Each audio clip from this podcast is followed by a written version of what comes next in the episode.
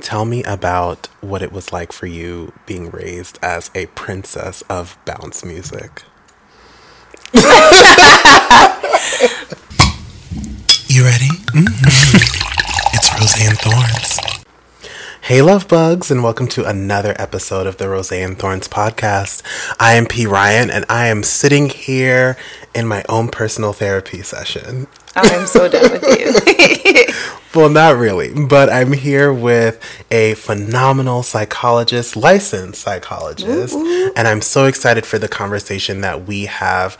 To, we are going to have today, um, and unpack a whole bunch of awesome things, right? Yes. I don't even know what I'm saying. We're gonna unpack those bags. I hope so. Yes. Okay? And these bags are filled with rosé, which Honey. is why I don't even know if I'm saying what I need to be saying right now. It's but okay. Everybody, welcome Dr. Genesee Temple, aka Dr. Jenny from the Block. Hey, don't be fooled by the rocks that I got, because I'm still Dr. Jenny from the Block. Yeah. I live. I live. Tell the people about yourself. Oh, okay. Where to start? So I am a licensed psychologist, which seems like it just took a lot of energy for that. Mm, but about me, I'm a proud black woman. I am a mother. I am a working professional. I am a transplant, so I am from the West Coast, Tacoma, Washington specifically, now living in Delaware. So that's an experience. Mm-hmm. I think I am a healer at heart, a compassionate person, and a lover of all things creative. Yes, yes. Which would explain the many projects that you have going on, which we'll touch on as yes. the show goes on. Mm-hmm. But the way I kind of met you, I'm so grateful for how our relationship has kind of transformed, right? So yes. you mentioned you're a licensed psychologist. I um, was a practicum student at the place where you worked. Mm-hmm. Um, fun fact I was the first black male practicum student they've ever had, and we are truly in. Well, we were in 2019 at the time. Oh, I. Why would they even tell you that? I'm sorry, I'm having reactions. I'm like, oh, why is that a fun fact? And who? who Let me tell you. presented that to but you? once they told me that, I done took all the titles, right? So I was like, oh, not a, not only am I the first black uh, practicum student that you've had, I'm the first black queer practicum student that you had, the first Jamaican American practicum yes. student that you had, like all the things. Right. But they what's interesting about that is that they did not just open up yesterday, right? Um no. They've been around for 1747. I mean, that's when the university was founded. I kid you not. So then the counseling center must have been around there. The ca- counseling center is, is 70 years old. Okay. So that says a lot. Heard you. Mm-hmm. Heard you, right? Yes. And it says a lot about my experience being there. While I had a great time, I feel like the training was amazing. Good. One of the first things that I thought about though when like entering the space was where are all the black people? Mm-hmm. And I went through at least a couple weeks of like trainings and conversations and supervisions and I'm like I don't see no other black face except for mine. Oh, how really? Uh, Did I not see you the beginning? I didn't see you like that. Okay. Until I saw you and your coworker Okay. And it was just like, oh, okay, there are people here. Yeah. But I still don't know them. Because y'all didn't come in and teach much. Y'all didn't come in and like facilitate supervision. So I was just like, oh, what they doing? So I was very curious. And it's funny how life kind of works because I'm, you know, in and out of the practicum space and I'm just like, all right, cool. Probably may not talk to you until like a later date. My line brother yes was a friend of yours and was just like, "Hey, you work with Jen. And I'm like, I do. How do you know this? And he's just like, well, she's my friend. And next thing you know, we're all hanging out, and it's like a whole friendship circle. Yes, that was so random. I was I like, yo, it. do you know Albert? You're like, yes. It's my OB. I'm like, the world is small. And it's not like I have known Albert for a super long time either. Mm-hmm. I had just met him a few months prior to like really meeting you. Mm-hmm. So, the, you know, the universe works in mysterious ways. Yes, and shout out to her because she be working. Okay. Listen, I am not complaining. Very grateful. I absolutely love it. And not only do I love the fact that we were able to build a relationship, but you're truly at your core a dope ass individual. Thanks. Oh, right? I yeah. got too much, you know, champagne, so don't. No, it's fine. Know. Let's make it emotional. I know. I, it's, too much just started. I had too much rosé, so we're on the same page. You're a licensed psychologist. You're currently working in college counseling. A lot of people may not know, though, that psychology is this huge field where mm-hmm. you can pick, choose, and refuse as much as you want. Like, I've gotten a taste of all the avenues that you can go down, but I still, I don't think, have covered all the things that one can do in this field, which is yeah. why I'm so grateful to be in this field. Right. Right? Mm-hmm. And so, tell us a little bit more about your specific degree and your current work position and what it allows you to do. Like, what's your area of the vineyard? Yes, Liz. I'm like, where do I start? Um, so counseling, psychology, PhD. Usually there's like counseling, clinical, school psych. Mm-hmm. Between the clinical and counseling programs, I don't see a lot of differentiation because I've had people in my program work in hospital settings, VAs, etc. And usually that's the notion that like that's where the clinical people go. Mm-hmm. But counseling people can also go. I think the most important part is where you do your practicum training, which then can help you, you know, kind of work your way into any of those settings. Mm-hmm. So I've been doing university counseling center work since 2013, and I had to sit back because I hadn't even thought about that until like last week. Like I've been doing this already for 7 years. I think it's been an interesting journey working mm-hmm. in university counseling centers. On one hand, I enjoy the ability to collaborate across departments, work with students, specifically black students, you know, as they navigate higher ed and being a support to them. I also liked the creativity that university counseling centers can offer. Anything from designing outreaches, doing the individual work, doing group stuff.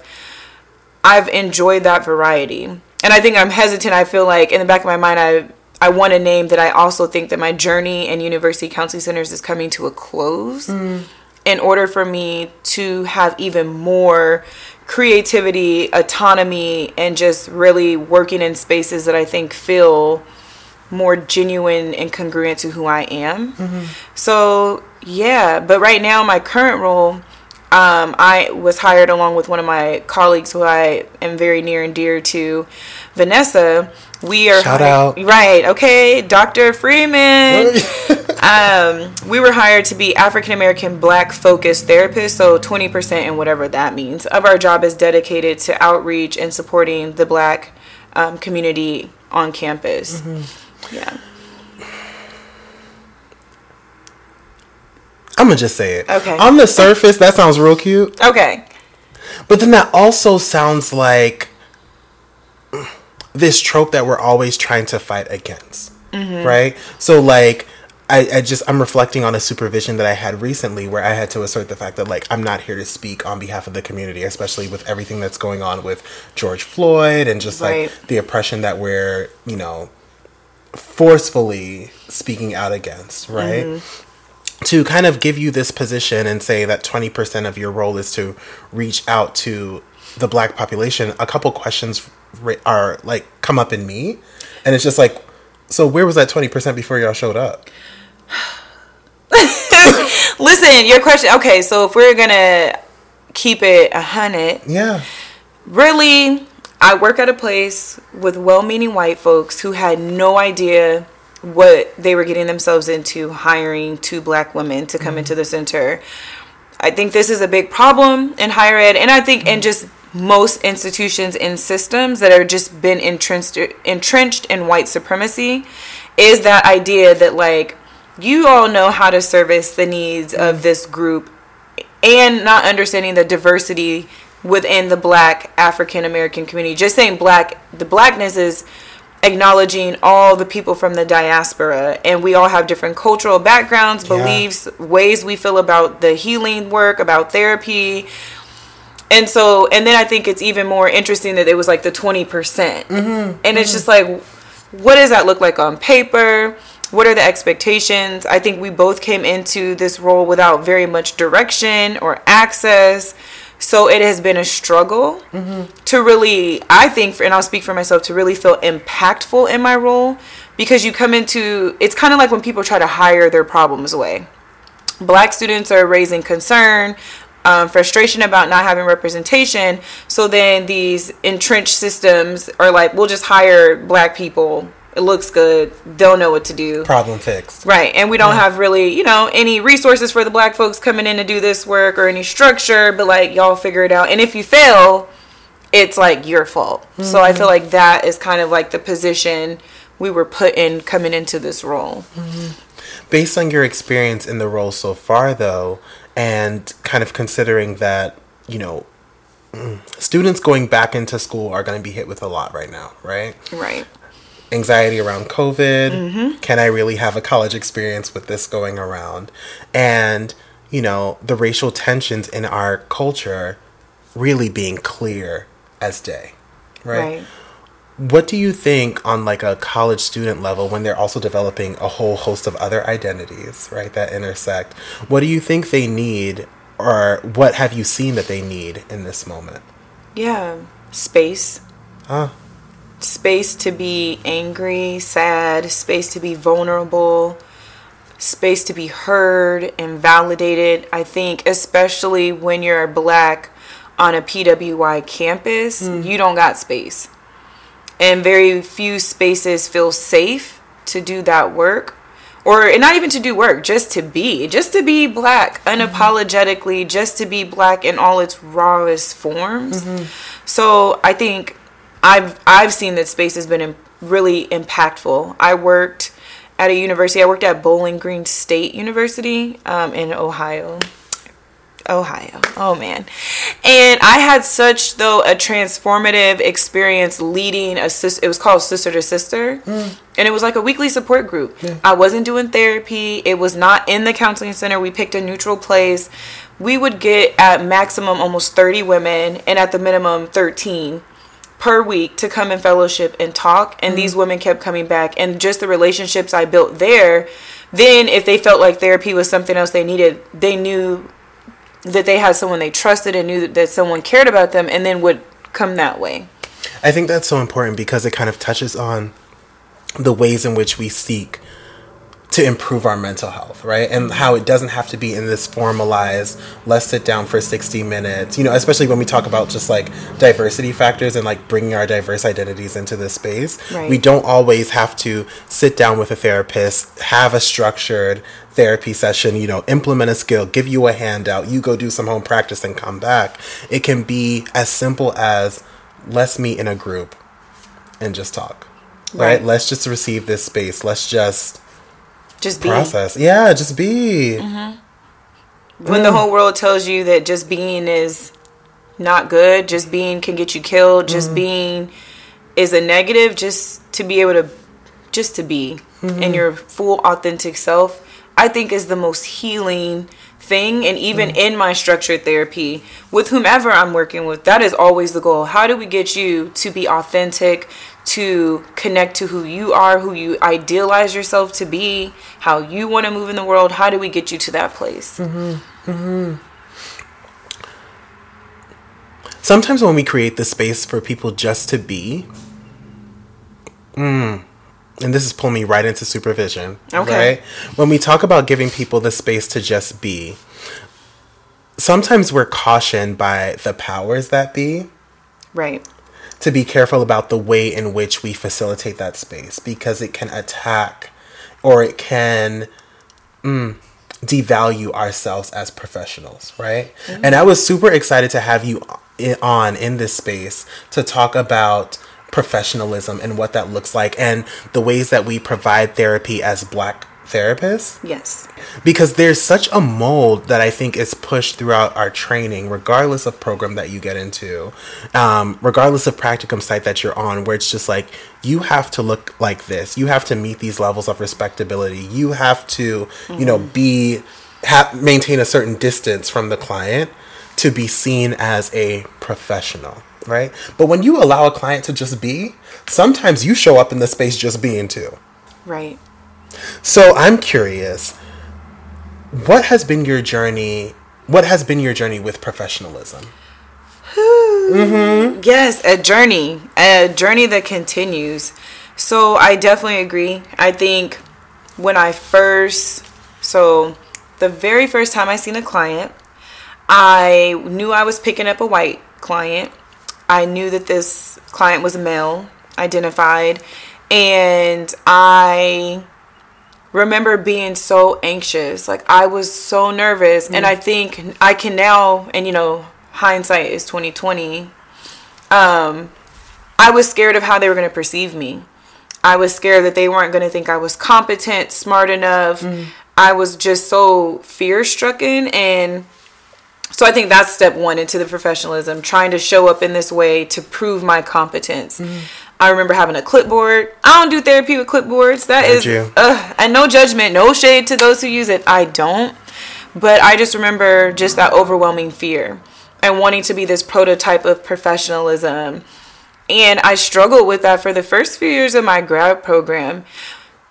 But what I started to see were were other black and brown people in my program really showing up. So we'd watch tape mm-hmm. in our group supervision, and I would just see how they would sit, how they would talk, how I could just see them in their element. Mm-hmm. And I was really struck by that. Like, I want to be in my element. I don't want to carry this clipboard. I don't want to be sweating profusely before I pick up a client. Yes. Yes, and I don't want to have to feel like I have to have a certain persona to be to be seen as credible and serious.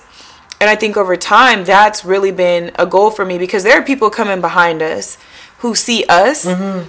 And I don't want, especially black people, to keep feeling like we have to hold these westernized standards yeah. of professionalism. So I'm in a stage in my life where I am like very much rebuking all of that. I remember interviewing for internship and one of my interview questions was like I have a I was like I have my nose pierced and you know, I got the well, y'all can't see me. I have the bull nose ring. Yeah.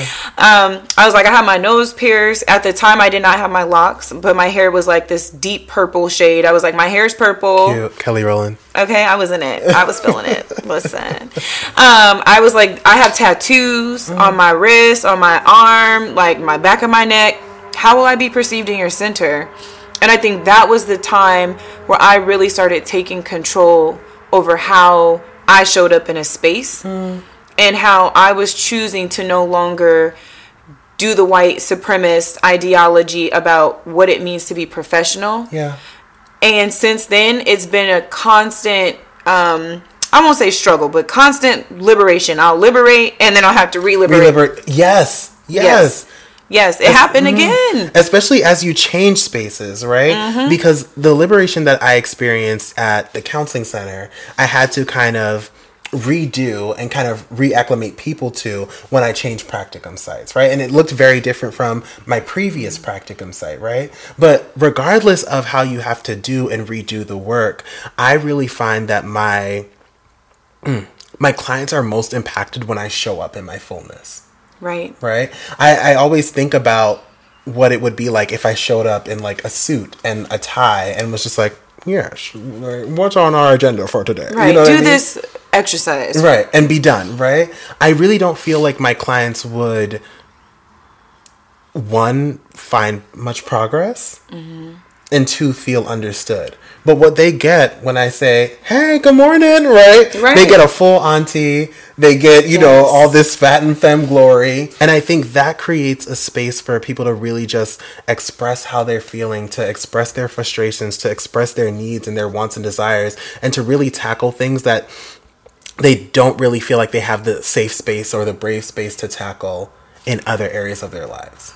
Right. Mm. And I think even beyond them, I mean, you're talking about truth. You're talking all truth. But let's take it to ourselves. Mm. Like, even beyond that, being able to show up authentically is healing for our own selves. Say so. Because I know for me, when I've shown up with my white clients, black clients, insert other racial identity clients, mm-hmm. I've I become more validated because I am received well for who I am. Mm-hmm. Mm-hmm. So it's more so like when I started showing up with my white clients the same way I showed up for my black clients, mm. I felt empowered. Yeah. I was like, and it's for me, it's modeling. I'm showing people, and it's not my job, but I I, I take it personally. Like I'm gonna show y'all, black people, we are gold. We are rubies. We are we are diamonds. Mm. And however I speak doesn't change the fact that I know what I'm doing get with it or get lost. Heard you. And that's just it. So I feel like it's liberating and even and I think I was really resonating when you're like even changing context and settings matter. I um so obviously you know I started my YouTube channel mm-hmm. and my most recent post was tipsy packing. And here I have branded and marketed Dr. Jenny from the Block. Mental health is like the foundation of my channel with life and travel. And here I am making a vlog of me getting tipsy off some whiskey mm. and packing. And that felt so liberating. Yes, because there's like so many people say that's a huge no no. Right. Right? I I really vibed off of that video because I'm just kind of like, okay, as one who's into sexual health and sexual liberation, like, can I really show up on my social medias, you know, as the hoe that I am?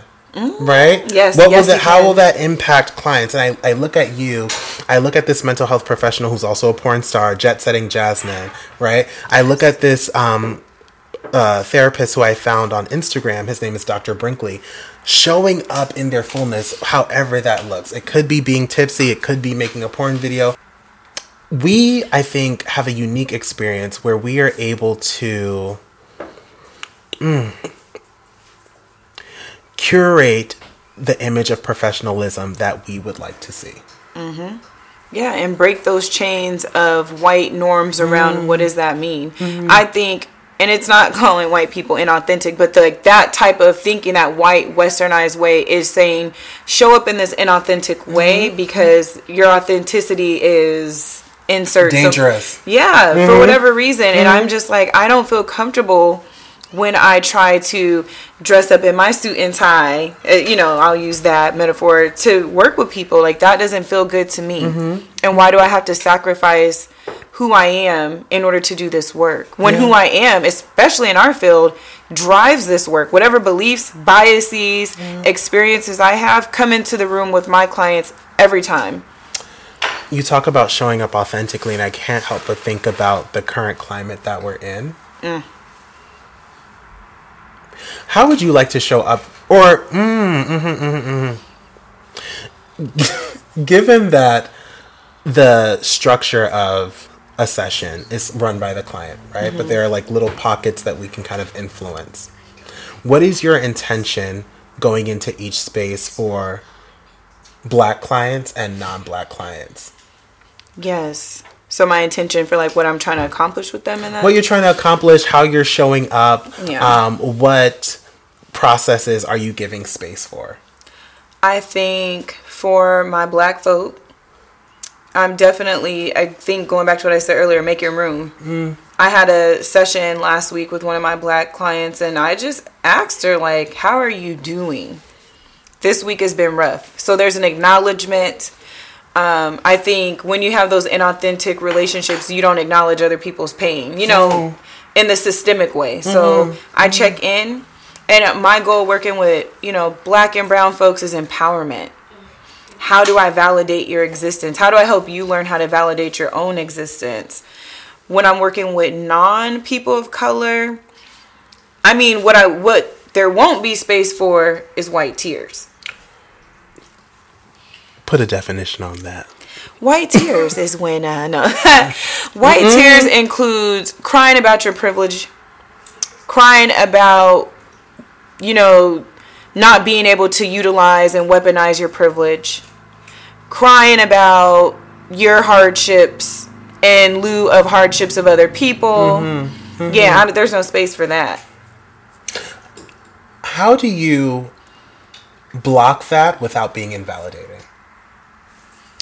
That's a really good question. And I don't know if you can stop people from feeling invalidated by setting your boundaries. Hurt you? Like if I have a white client who's coming in with white tears, I'm I'm going because I who I am as an authentic person. I, I hear you, mm-hmm. and when you say these things, this mm-hmm. is how I'm reacting. Yeah. And this is where I'm sitting and how I'm sitting with that. I can support you in this way, but what I can't do is co-sign on your privilege. I think that's a fabulous segue. You yeah. already touched on this project that you have. Um, I love calling it project. It sounds really bougie. but your YouTube channel, Dr. Jenny from the Block, right? Yes. And you mentioned that it facilitates mental health conversation and raises mental health awareness for Black people in a very relatable um, and digestible way, right? Um, so I just want to ask you some questions about the show. Um, I want people to go to the YouTube and watch, so I'm not gonna like. I get you. Ask you deep things that kind of like give spoilers, um, but I wanted to just build some convo around um, some of the fabulous things I heard you say. Okay. Right? And have you kind of just expound a little bit more or expand a little bit more on that. Um, so you mentioned that as a black woman, you're aware of the legacy of slavery and oppression and aware of the legacy um, of strength and resilience that black identified people have. Right? Yes. What are some of the, would you say, are the like overt and covert manifestations of slavery and oppression um, that may make one a good candidate for therapy? Yeah, I think a lot of, and this these answers probably won't be to the point, and you might have to repeat for me. That's fine. Yeah, I'm good for a repetition. Okay, I'm um, to repeat for myself. I think self doubt, just this belief that you cannot achieve things that you want to because it's too hard or just everything just seems unattainable. Mm. I think for me that is the insidious nature of slavery was to make us believe that we were inferior, mm. to make us scared of taking on new tasks because we haven't seen other people that look like us do it, which doesn't mean we're incapable, we just haven't seen it yet. Mm. I think this belief that we and I and to give an example, I'm always I'm a big proponent of encouraging parents as a parent to not limit your kids to being an athlete, a rapper, a video vixen, like teach your kids that they can be a NASA scientist, a doctor, an accountant, something something else. So yeah. I think for me that's one of the covert ways is just this belief that we only have these specific ways to success and that we're incapable of doing things because there are not other people there or it's too hard. Mm-hmm. I don't I I just believe black people are limitless and that's my own belief that I hold but I think that's something we really have to unlearn. I think the comp the competition between blacks is something that really got to go. Wow. On all levels, I think it's our pretty politics, respectability politics. I tell people, you know, we still place this premium on lighter skin, um, straighter hair, and you would think in 2020 we wouldn't, mm-hmm. but yet we do. We look at the entertainers who gross the most money, who have the most visibility. That's an issue in our community. I do think there are issues between, and I, have to, I want to say gender slash sexuality Come issues that get in the way. Um, I've been having at it with people like, don't tell me Black Lives Matter until you respect queer lives, mm. fat lives, ugly lives, poor lives. Like, all that. So, mm. and I think just respectability politics are such a big thing in our community. I think even with the killings that are happening right now, you know, people be like, well, this person, like the, um, and I'm, you know, pardon me for not remember his name. I'm also having an auntie moment. Listen, we have them, okay? Right. The man, the black man who was bird watching in the park in New York, and then the white woman, you know, did the white woman thing and co- try to call Cooper. Police. They're both last, both of their last, last names are Cooper, Cooper. A mess. Mm-hmm. So I mean, I think about like how people were saying he works at a like they were just naming all his credentials. Like it wouldn't matter if he worked at 7-Eleven. Yes. Like, or if he was, you know, slinging rock here and there. Like the fact of the matter is he was the victim of an injustice. Right. Right. Mm. And so I think those are ways in which that slavery mentality comes up from at least in the ways that I see it. Yeah. Um, I there's plenty more issues to address, but I think those are the things that really stand out to me. And you mentioned that these are things that we need to unlearn, but how do you think we even go about unlearning these things? Recognition mm. and sitting with the nasty little feelings that come up when we recognize that we're stepping in the poo. Mm. To be honest, like I think self-reflection, introspection, and sitting with the uncomfortable emotions that come out of it. Mm like if you're seeing a post and you tend to engage in that respectability politics, sit with that. Where did I learn that from? Even asking questions, who taught me that? Mm-hmm. Why do I think this is right? Mm. How does this make other people feel when I share that perspective? So, yeah. I love that aspect of recognition, and I think it's recognizing the the white frameworks that we've been kind of or Eurocentric frameworks yes. we've been embedded in. Mm-hmm. But when and trying to do the work to kind of detach ourselves from that and then reattach ourselves to more of the Afrocentric um, kind of like perspectives and guidelines and ways of living that yeah. we've not abandoned, but we've been stripped from. Right. Mm. Yeah. Mm-hmm. Hmm. Okay. Not everybody needs therapy. Not everybody needs. Tell us about that. Yes, I'm a firm believer. Uh, like, there's this. Hmm. I'm thinking how to jump into. I mean, I think I named it earlier when I talked about the support mm-hmm. circle group situation. And I think for many of those women, it was healing, connecting, and restorative. I think as humans, we desire and crave connection, love, compassion, and you don't need to sit in a therapy room to receive those gifts. Mm-hmm.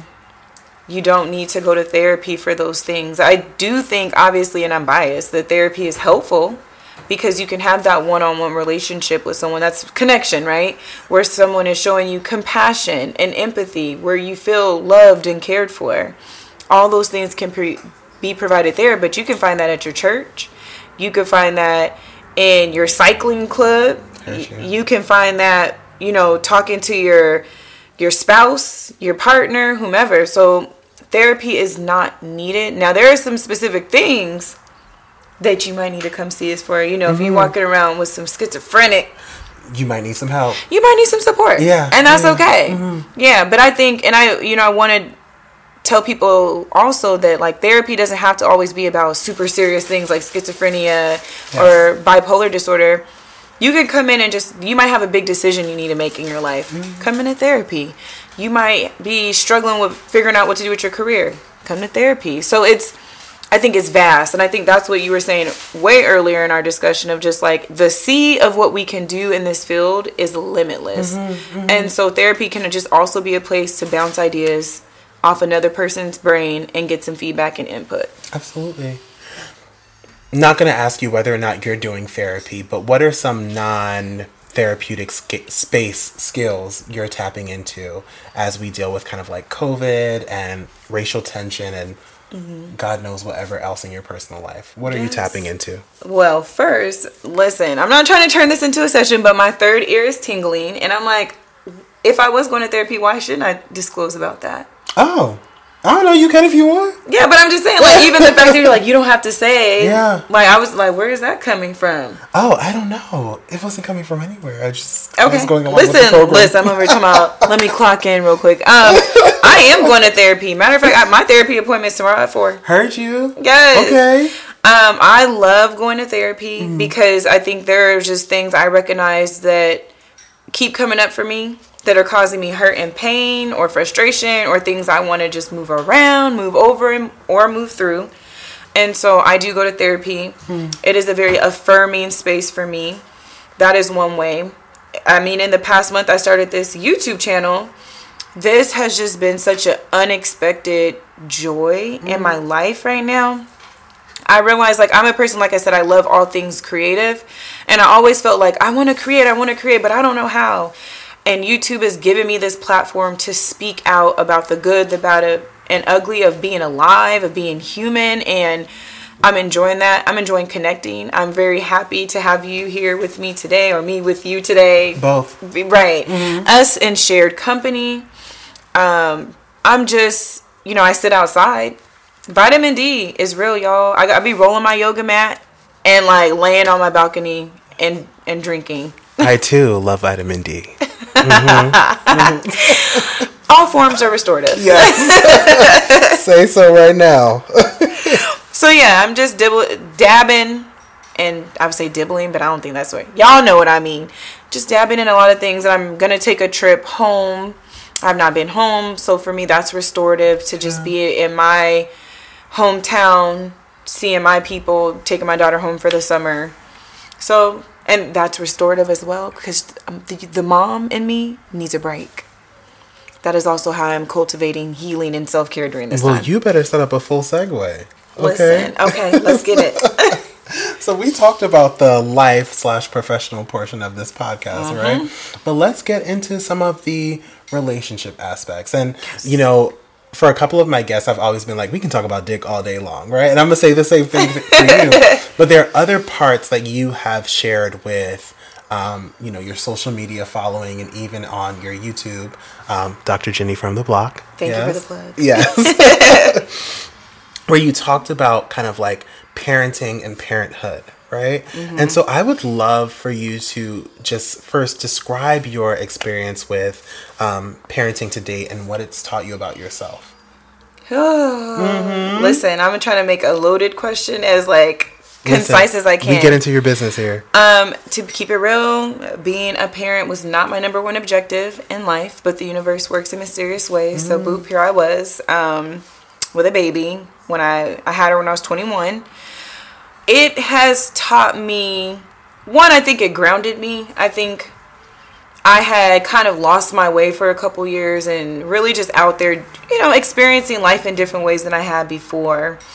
And i think i was living but i was living really recklessly. And so when i had her it really brought me back to like my humanity to my center and just for me to really reflect on the importance of cherishing each day rather than kind of just being out there in them streets Mm. Um, and it helped motivate me. So I had her while I was still in college, and I tell people I had her on a Thursday, and I was back in class on Monday. It also so it showed me how resilient and mm. stubborn I am because mm. I definitely had a C-section. So it's not like you know, and I mean all forms, vaginal, C-section, whatever. It's a baby coming out of you, it's a baby coming out of yeah. you. Um, and I just kind of like learn how to really tap into my inner strengths really learn the value of community. I, I really don't like saying I'm a single parent because my tribe has been strong from day one. Yeah. Um, and so it's taught me the power of community and how healing that is and how important that is. I think she teaches me a lot about myself where I need to grow. Mm-hmm. Through parenting, I have seen how impatient I am. I cannot ignore it because when you're mm-hmm. a parent and you're like, sit down, don't do it, you're just like, oh, I need to chill. Mm-hmm. I need to take a step back. So being a parent has helped me be more self-reflective, um, more self-aware, and it's really taught me like a, just a different type of love. To get you know to have a child, and it doesn't matter if they came from your body or not, but to have a child someone that you're responsible for, someone that you nurture, that you pour your love into, you pour mm-hmm. hopes and fears into. Not saying I'm conditioning her for fear, but you know, I have a little little dark brown child yeah. walking around in this world. And it's like, you know, I read a quote, it's like having a kid is like letting a piece of your heart walk out the door each day. And it's just a different type of love. So she's just really helped restore so much meaning and value to my own life. Mm. And it's a journey. I'm also not a perfect parent and it's taught me to like really validate and, and empathize with that in other people. Parenting is a journey. You gonna fuck up mm. like often. And it's like trial and error. Also, I think with the first kid, it's just kind of like, Ugh. Let's figure out what works. Yep. Yeah. Mm-hmm. And what doesn't work. exactly. And that is so it's like that. And I'm the oldest too, so I d- was Same. very much the experimental child. Mm-hmm. And it's like, ah, we gonna try this parenting technique. We gonna see how it's gonna go. Mm. Yeah. I appreciate that. My womb is just crying right now. I'm glad. I'm glad. I'm glad. But on your YouTube channel, you mentioned having an experience with postpartum depression, yes. right? And I think many of us um, especially when we see kind of examples through shows like Insecure and Tiffany's Journey, we're just like, oh, yep, postpartum. But I'm going to be one of the first ones to say, to say, like, I could go along with that group and say, yep, I see that. That's what you're going through. But I don't have training or much knowledge in what the experience of that is, right? Yeah. And so, what was that experience for you? Crazy. Um, to because you know I was still an undergrad, so it's not like I had the training, experience, knowledge. I knew something was wrong. Mm. I knew that I was I felt undesirable. I knew that I was sad a lot.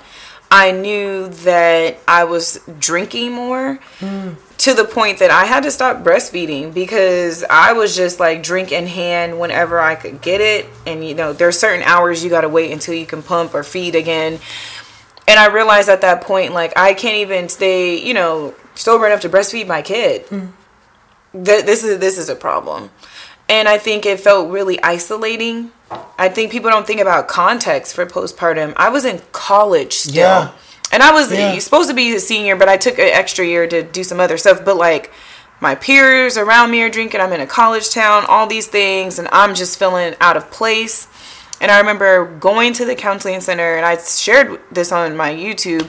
Touched the door, and just walked off. Touched the door to open to go into the center mm-hmm. to get mm-hmm. help, and I just mm-hmm. tears streaming just went the other way. So much shame comes up. Yeah. Yeah. Lots of shame. What were the next steps after that? You know, I wish I had like this beautiful story of like I was I went from a caterpillar to a butterfly, but mm. honestly, I think time make it real, yeah, soothed some of that. I think um I started to you know find other things. So you know, a few sh- a couple months after she was born, actually, I pledged for Delta. Hey. Hey. and I got a little break during that time because uh, she was with my my family. I think um, really my people validating me and supporting me in, in the ways that they could because mm-hmm. they mm-hmm. couldn't validate and care for the wounds that I didn't show. But I do think the care, I know, listen, I'm in there. And Yo, I'm ready to just be done. like you are killing me right now. I mean, they didn't know I was hurting. I, mm. I do a really good job of concealing my hurt. I think even now, like even when I'm going through, and it's not that I'm hiding it. I think I just. Yeah. I was raised by women who just are like, all right, you take that little 10 minute break you need to like cry and that shit out and get back in there. Mm-hmm. And so people didn't know. People didn't know that they were putting that aloe on my wounds, but they were. And I think time becoming more confident in myself and just me engaging more, connecting more to my core of who I was mm-hmm. really helped heal me. So that's why I say not you don't always need therapy. Do I think it could have been helpful? Yes. Mm-hmm. Um, but it didn't happen and I'm still okay. Having had that experience and you know, mm, I'm cautious to even be like and getting to where you are now, but F that, right? Like having had that experience, what would you say to black women who are currently dealing with postpartum or who may be dealing with post- postpartum and may not even know it. Yeah, mm. I think one, you're not doing anything wrong. You you are not the problem. It is not your fault. You did not do anything to be in that position. I think for me I felt that guilt of like why am I doing this to myself or why can't I make myself feel better and that that is unhelpful and that's that's not it's not our fault i think you know encouraging black women to find find your circle. If your circle includes a therapist cool. If it doesn't it does it doesn't need to. It can be that mentor. It can be that roommate. It can be that parent. But really creating a caring loving circle mm-hmm. i think um really sitting and i think journaling would have helped me to really process how I was feeling before, during, and after pregnancy. But I think, you know, kind of sitting and taking inventory, giving ourselves a second to check our own pulse. How am I feeling today? You know, we have to say, like, how are you? But really. Mm-hmm. And really asking ourselves those questions and not fighting the real answers that come up for us. Because that's what the alcohol was doing for me. Mm. That's how I fought the real answers that I was miserable and my self esteem was shot for mm. the moment. Like, so really just sitting with the rawness of how we feel is what I would encourage us because I think black women we we are also not allowed to feel. And I think when you allow yourself to do that, you might cry, you might be upset about what you find, but at least you know the truth mm-hmm. about where you're at. Mm-hmm. Mm. Yeah, it's it's, a, it's rough out here. Yes. One of the final things I just want to say to you is that you mentioned not being a perfect parent. But I think the way you show up as a parent, even, you know, for those looking on the outside, is just so powerful. So, as a black gay man who reflects on his relationship with his parents, um, I you posted something on social media which like kind of made me a little emotional, and I just want to like mm. repeat it. Okay. I take comfort in knowing that if my daughter ever came out to me, that I would just continue to love her just as much as I do any other day. Y'all will break your own children's spirit and hearts just because. No faith, no societal standards, nada, would make me feel any type of way towards my baby. I would love her unconditionally. So don't you dare tell your child you love them unconditionally if you know you would sacrifice their well being and y'all's relationship because of their gender identity or sexuality, both of which ain't your business or yours to control. And if I had a son, I'd still keep that same energy because his worthiness ain't based on how y'all would feel about his sexuality or gender identity. Our worth is not defined by our genitals or who we grow up to love. Um, and the reason why I felt like a little emotional from that is because it really reminded me of just like my own mother mm-hmm. and the ways that she has just boldly gone forth and sheltered me or tried to shelter me as much as she could right. from all of the bullshit that like one could receive, you know, mm-hmm. growing up with like a queer identity. I'm so curious, what is the force that drives the way you show up as a mother? I try to reduce I want to reduce her suffering as much as I can. And I don't want to be a source of her suffering. Mm. Um what what parent would I be if I told her I only love her if she exists within these lines that I've drawn for her mm. or society's drawn from her and that's not fair. How how if I talk about doing my work and helping people to live authentic genuine lives and I can't do that in my own household, who that like what? Yeah. That doesn't even make any yeah. sense. But so many people do. Cuz listen, I can't live with that level right. of contradiction. Mm-hmm. I can't live mm-hmm. with knowing that the the person I birthed and created is having a miserable life because her mom told her that she has to live by these arbitrary standards. Mm-hmm. So I think it's just my belief in letting people flourish and live and be happy. And I've been really leaning into Buddhist teaching and really all this shit's made up. All of it is made up. What what is gender? What is what are these standards? Mm. It's all a bunch of bullshit. Mm-hmm. Respectability, bullshit. Professionalism, bullshit. Yeah. It's just all things we make up to not be bored. Mm-hmm.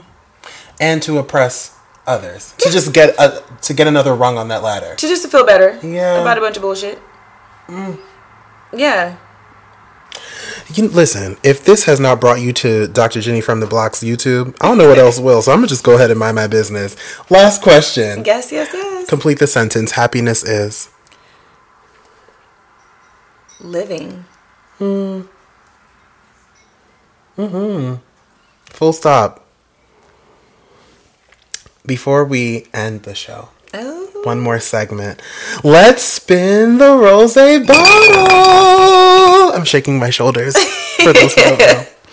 Now, I have sat and asked you a slew of questions. Yes. Um, hopefully you enjoyed them. Hopefully they weren't too much. I love them. Listen, I'm in my feels. I'm glad I stopped. I took a break. I won't say I stopped because we still got another thing to do, which mm-hmm. involves more sipping. But I'm glad I took a pause. Here for it. Um, but now you get to ask me a question. It can be juicy. It can be dry it can be nothing and we can just end the show. No, I'm gonna ask you a question. and you know, I should be better prepared. Let me think. What do I it's like almost like you're rubbing the genie lamp and you only get the one wish. I'm yes. like, which door I want? If you wanna be with me. Yes. Okay.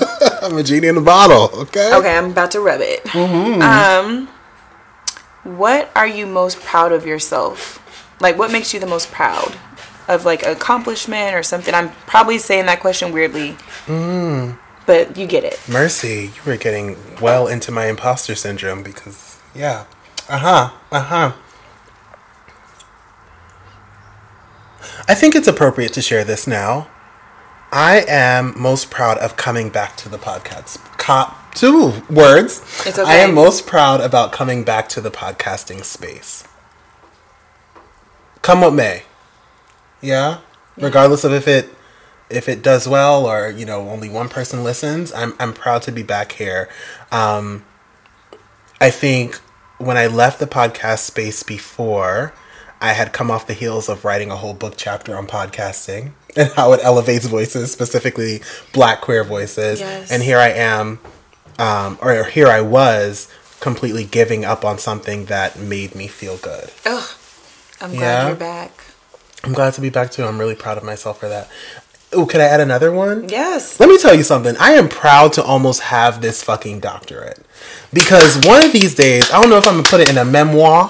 Please. or, please, please, please. Or put it in, you know, a podcast episode. But there have been some hoops and other levels of bullshit that I have had to go through. And I am so grateful to be at this point and to show up with me and my titties and have a good time. Yes. Yes. And I can't wait to be at the party that we're gonna throw. Yes, if if they allow it. Okay. No. It's social we, distancing relax.